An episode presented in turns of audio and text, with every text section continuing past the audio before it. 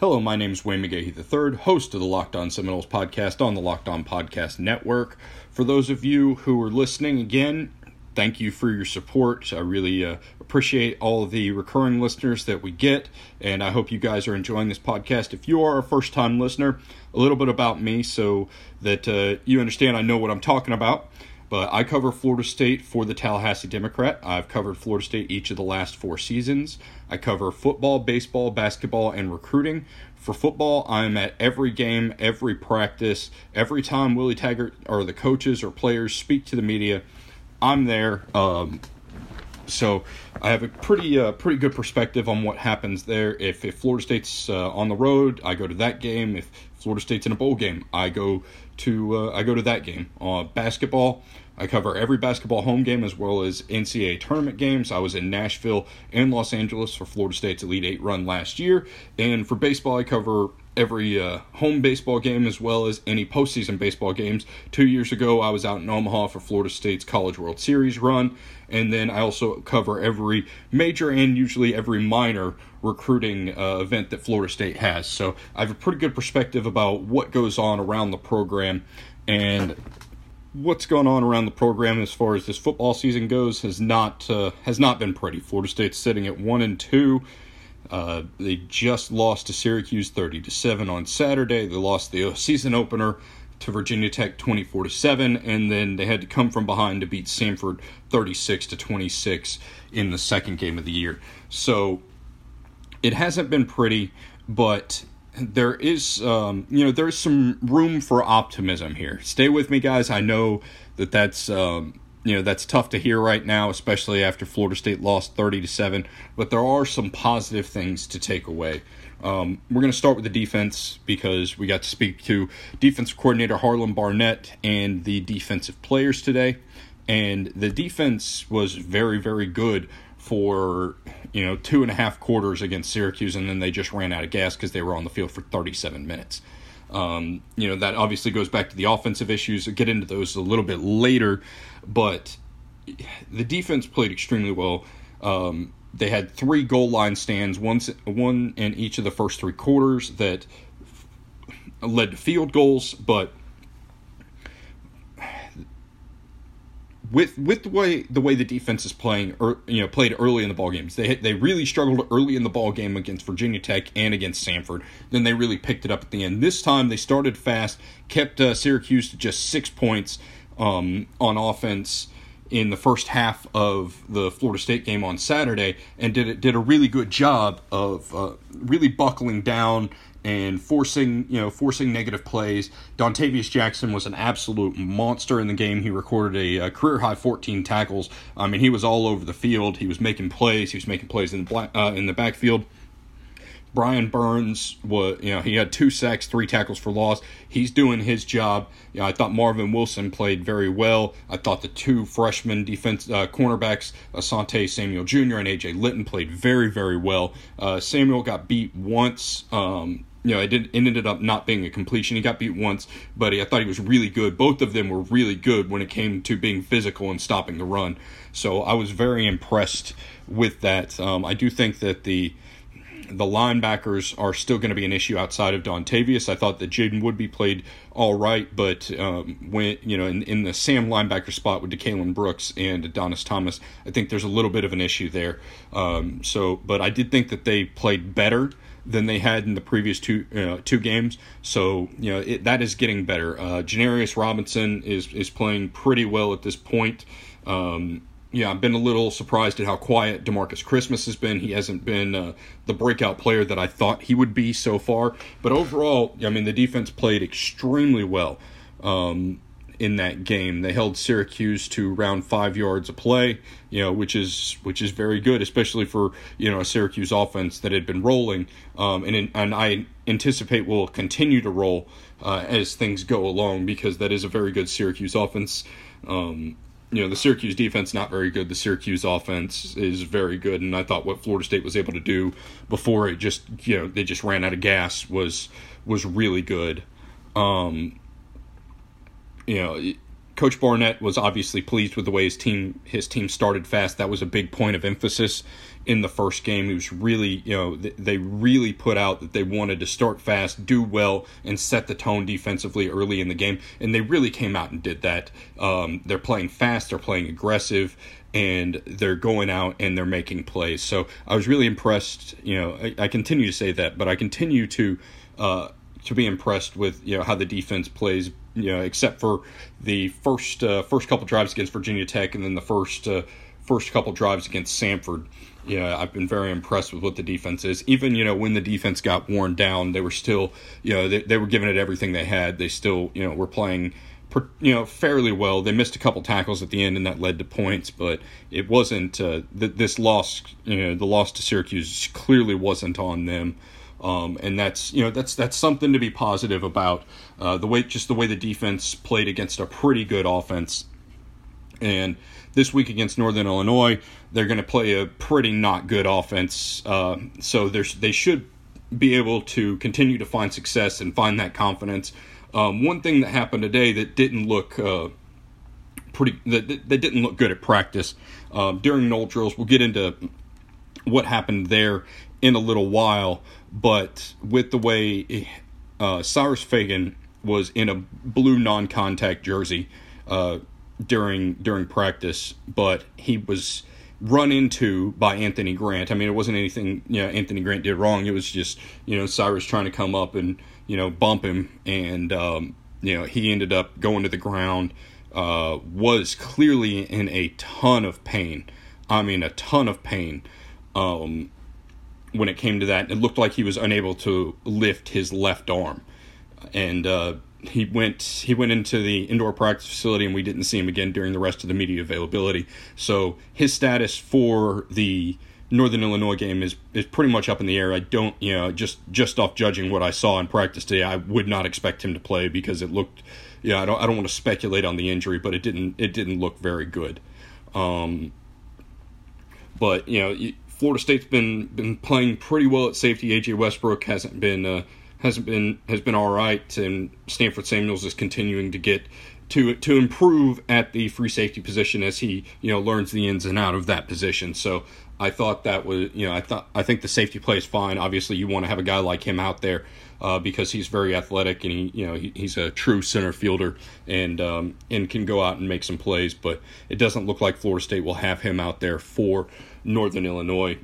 Um, but you know, with with the way the the freshmen have played at corner and the way that the just the entire defense is playing right now, there's a lot of confidence on that side of the ball. I think that's you know obviously that's a, that's a really good sign for this defense, but um, you know they're, they're going to because they're going to have to be very good with the way, with the state of the offense right now. They're going to have to you know give give Florida State some. Um, some short fields. That's something that they really haven't done yet.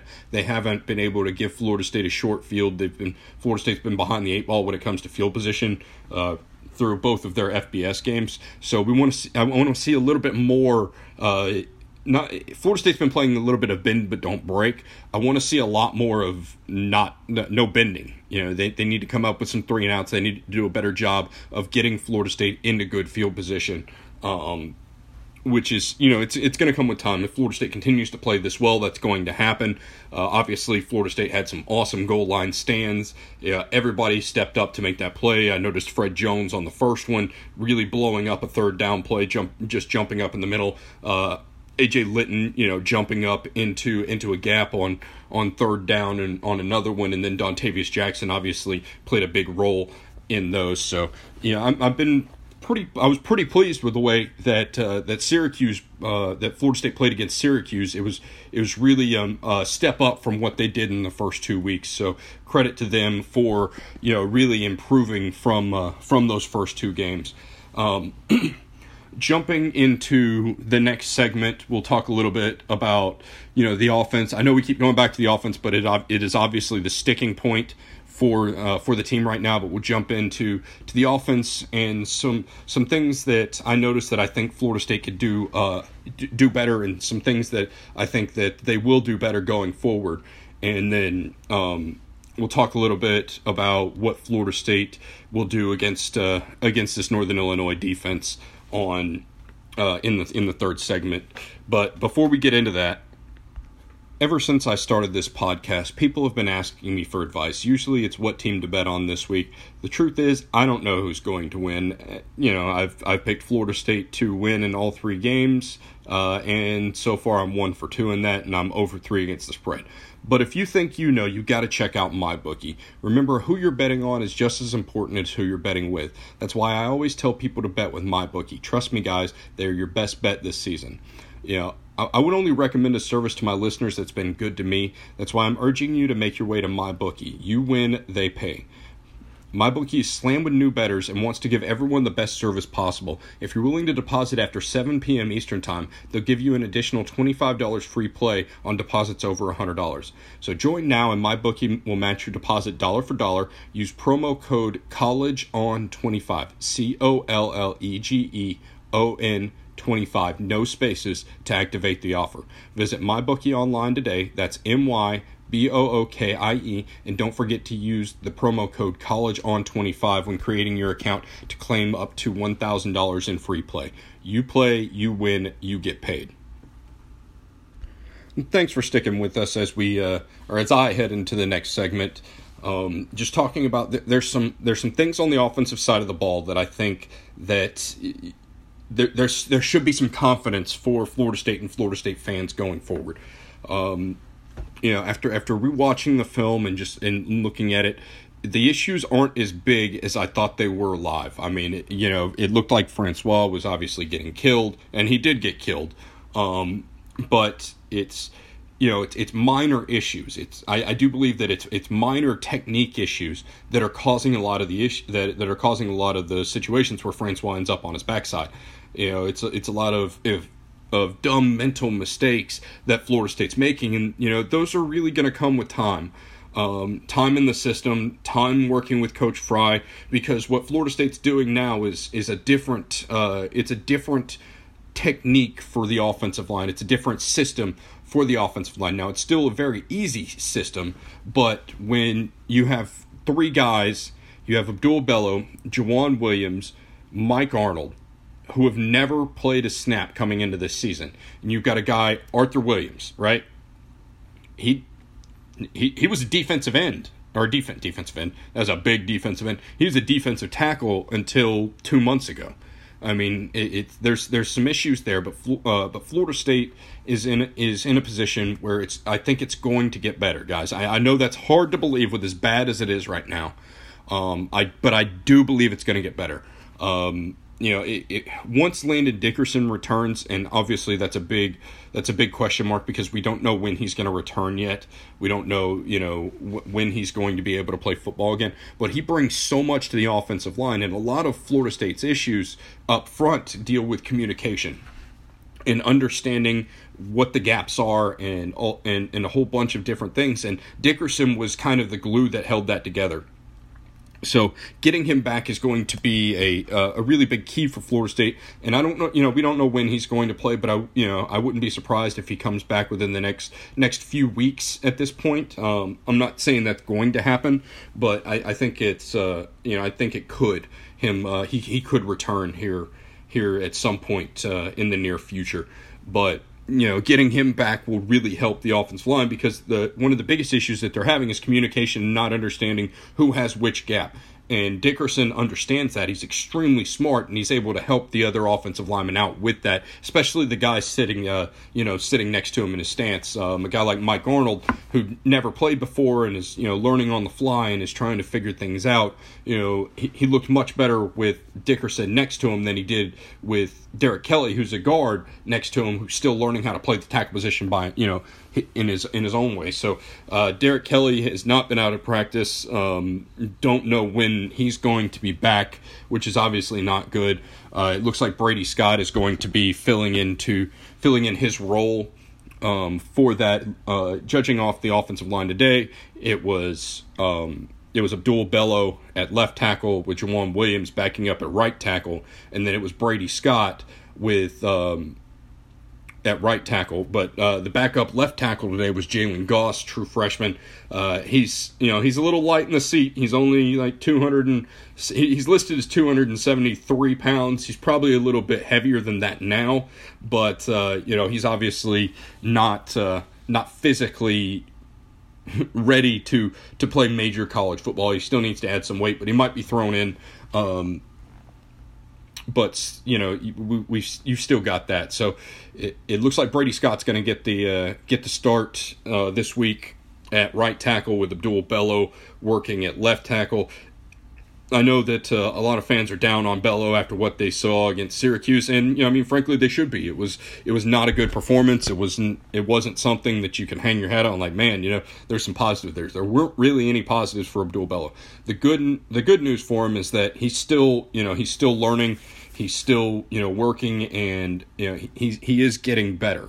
Um, you know, it's just just minor technique things that when things, you know, when it hits the fan, he reverts back to what he was taught under the previous regime, and that's different than what he's being taught now, and it's causing some issues as far as you know gap protections and stuff like that. So it's it's it, once he settles down, once he gets more playing time, once Florida State, you know, can maybe get you know just get find something for confidence, just maybe a big play early in the game against Northern Illinois would go so far for um, for what this offense can be. But I mean, it really is just a bunch of small stuff. I mean, in, in every phase of the game, there's I mean, there's there's one play where Cam Akers just doesn't hit the right hole. If he bounces it outside instead of inside, I mean, he runs for days. There, I mean, it's you know the wide receivers not lining up correctly and making sure that they're on, you know, not covering up the tight end just by looking over at the official. It's just small, small little things that are affecting the offense. And I think that they'll be a lot better as it goes on and as they get more used to this offense because that's um you know that's something that they you know that they can work on. Um, but if you go back and you and you watch the film and you see wide receivers running just wide open everywhere, and the offense and you know the offensive line just isn't giving uh, Francois enough time, or maybe Francois is you know too far back in the pocket. He's not stepping up in the pocket when he should be. So it, once this once the entire you know unit gets more comfortable in this offense, things are going to get better. Now the defenses that Florida State is is going to face are going to get better. I mean, you've uh, after Louisville, you've got Miami, which has a pretty good defense. Uh, you, you get Clemson, you get uh, you have Wake Forest, then you have Clemson, then you have NC State, then you have Notre Dame, then you have Boston College, then you have Florida. It's not you know this this schedule isn't getting any easier, guys. Um, so the the learning curve is going to be uh, pretty stiff. They need to, you know, they need to build some confidence against Northern Illinois, and then build some confidence against a, a pretty bad Louisville defense. They over the next two weeks, they need to find something to hang their hat on, and they're they're going to find ways to run the football. Um, we might be seeing a little bit of a return of the fullback. I've seen it, uh, you know. It, we saw it today in practice. They they were using a fullback in the pistol, so they're finding different ways to to help this offensive line out. Coach Taggart had talked about uh, rolling uh, Francois out, getting him out of the pocket, and getting him some clear lanes to throw in. And um, we'll see how that works. But I, I do think that there's reason to be confident that this that this offense gets better as the season goes on. You know, and I think that there's you know, I don't I don't know how much better because I do still think that there's a talent issue.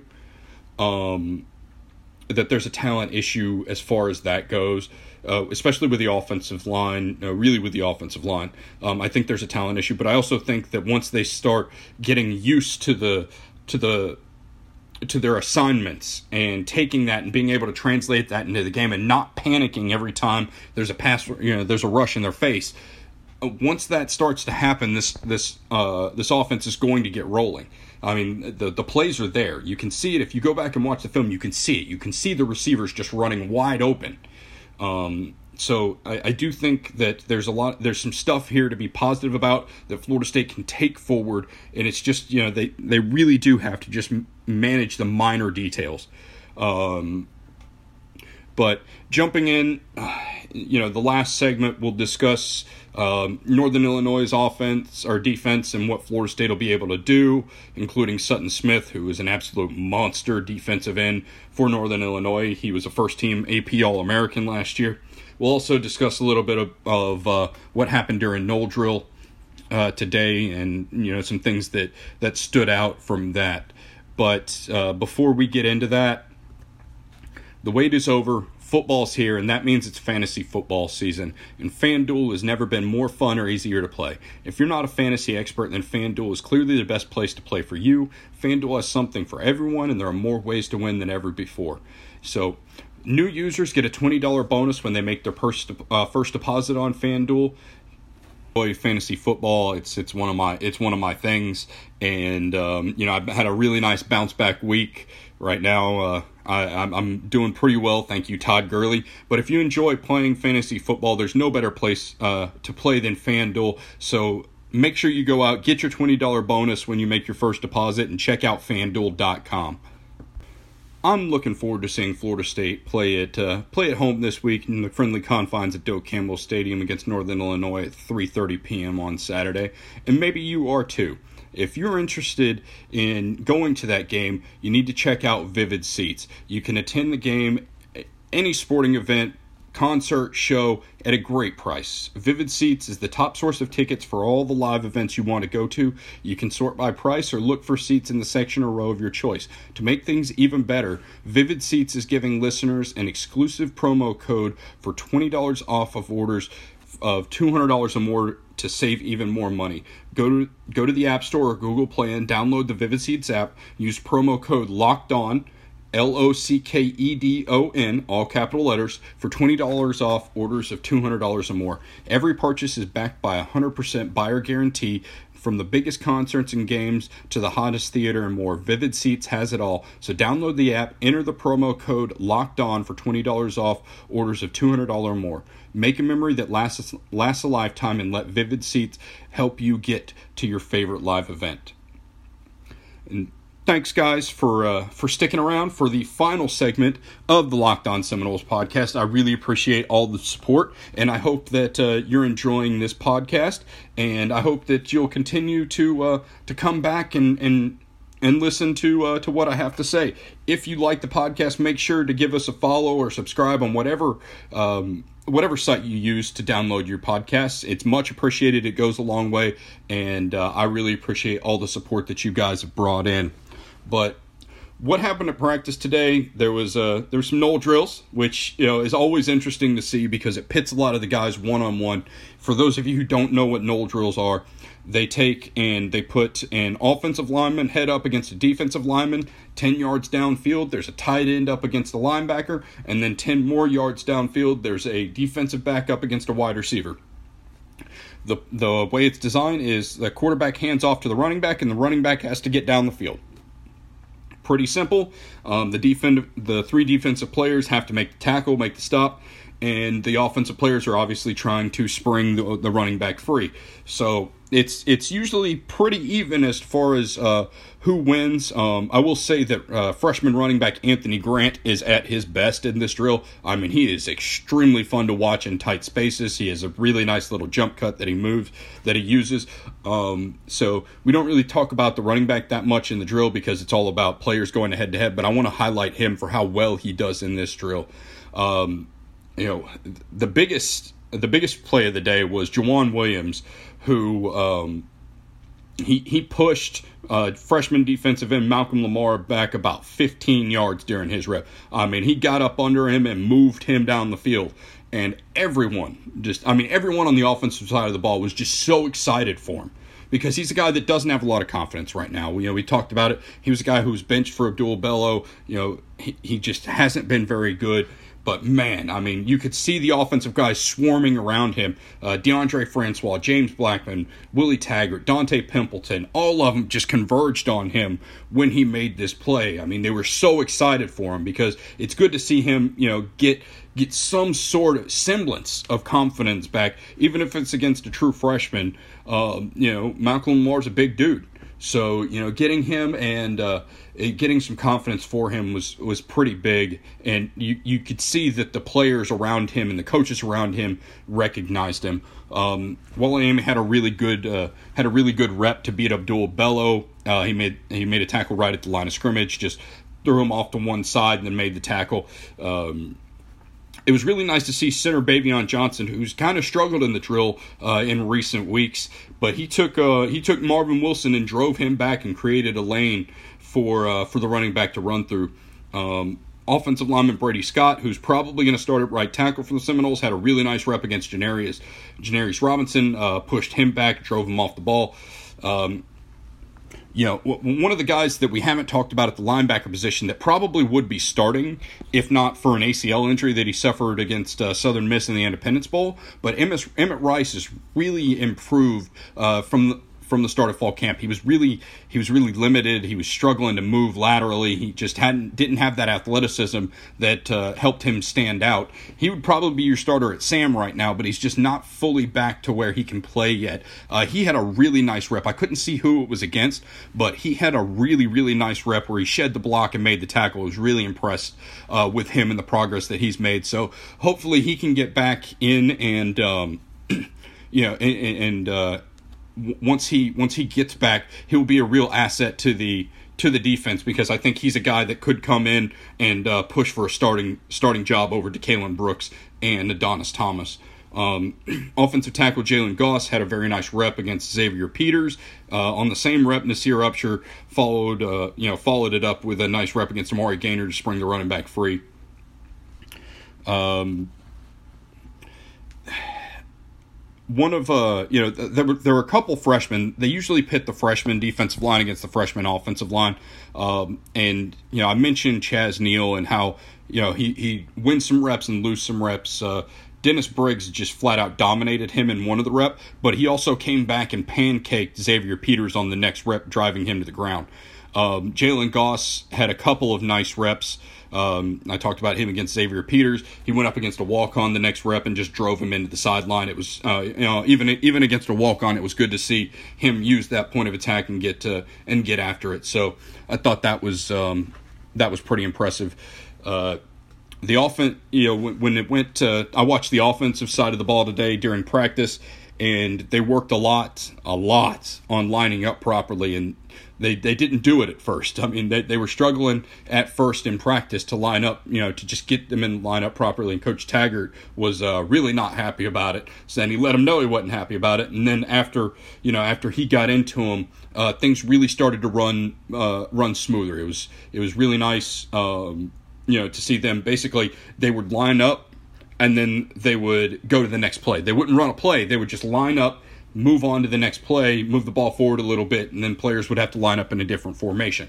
So um, it was, it, you know, they, they got better as it went on. And uh, I think that's obviously a good sign that just needs to continue. They, they need to continue to do that. Um,